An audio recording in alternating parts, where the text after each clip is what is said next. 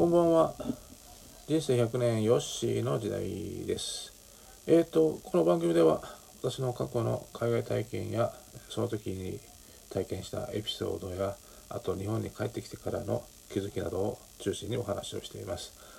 えー今回は前回でも少し触れましたが私が、えー語学留学していましたシンガポールでは英語の他にですねみんなそれぞれのルーツの言葉である中国語やマレー語やインド語ですねこういったものが混ざったすごい、えー多国籍というか、まあ、多民族国家でしたので非常に言葉にもその癖が出ているというお話をしました。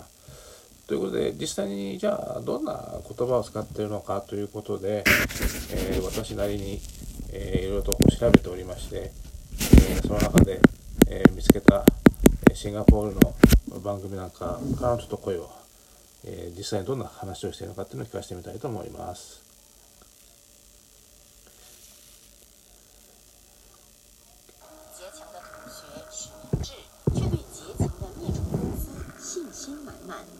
三十岁的他不久前从行销工作转行成为合伙人。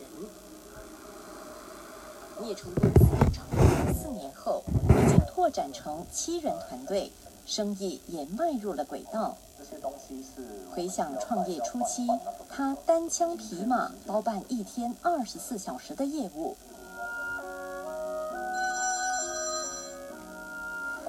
晚上的任务更要随传随到。早上三点打给我，五点打给我，我都会通电话。我十二个小时、十四个小时都会在我的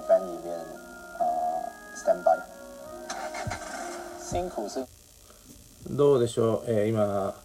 いわゆるシンガポールのこれ中国語の放送の中で、えー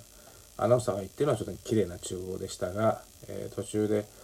当然登場人物一般の方ですね。この方が中国語で話してましたけれども、まあ、車のこと車さえですね。バンと言ってましたですね、えそれから電話に出る時にも「Hello」と言ってましたですね。こういうふうに中国系の人でももう「Hello」とか車を「van」とかですねそういうところはそのまま英語を使ったりしていますですからシンガポール人とだんだん仲良くなると彼らはもう全然遠慮なしに自分たちの感覚で話してきますので、えー英語の中に、ま、中国語やマレー語やいろんなものが混ざってくるというのが普通になります。で特徴として面白いのは言いやすい言葉に置き換えちゃうみたいですね。ですから例えば食事に行こうなんていうのはですね当然「Let's go」ですよね。その後に食事「Let's go for something to eat」がま正しい言い方だとしたらですね「Let's go for マカン」なんて言うんですね。マカンって何って思うでしょ？実はこれマレー語で食べるっていう意味なんですね。ですから、あ go for something to eat というよりはマカン一言の方が完全に言いやすいですよね。ですからそういう言いやすい言葉に代用しちゃうということなんですね。で同じように例えばまあ買い物に行く時今日どこ行くの？と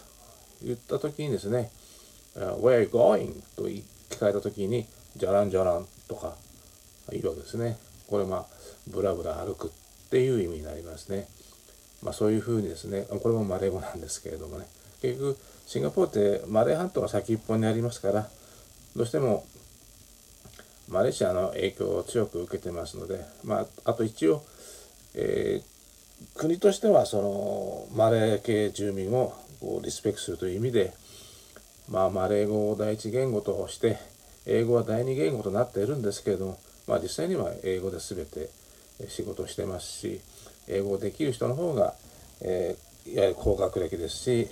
仕事なんかでも待遇がいいですね。とはいえ、まあ、シンガポールという特殊事情で中国系の住民を、まあ、減らさないためにですね意図的に、え中国語の学歴の高い人なんかには優先的にシンガポールの、まあ、ビザですね発給を出やすくしているというのはありますね。逆に言うと、まあ、私がいた頃よりも今日本人がシンガポールに住むのはだんだん難しくなってるかと思います。と言いますのは、まあ、大抵の日本人は、まあ、英語で、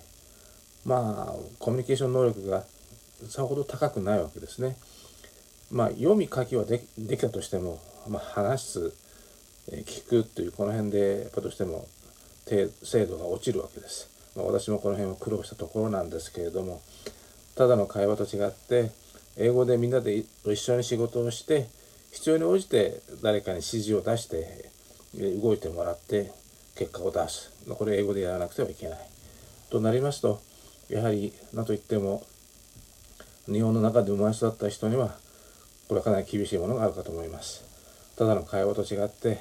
仕事となるとその仕事にとって必要な、まあ、専門的な部分の言い方もありますしこれ多分日本語で置き換えてみても同じかと思うんですよ。例えば、えー、日本で、まあ、製造業の仕事しかしてなかった人がですね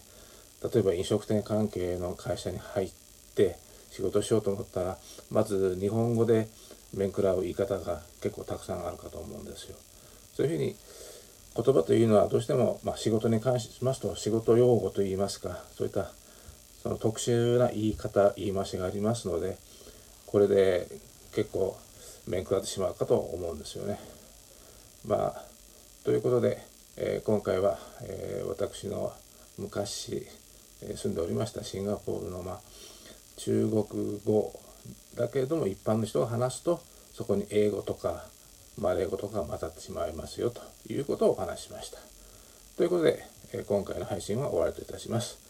ここまでお付き合いいただきありがとうございました。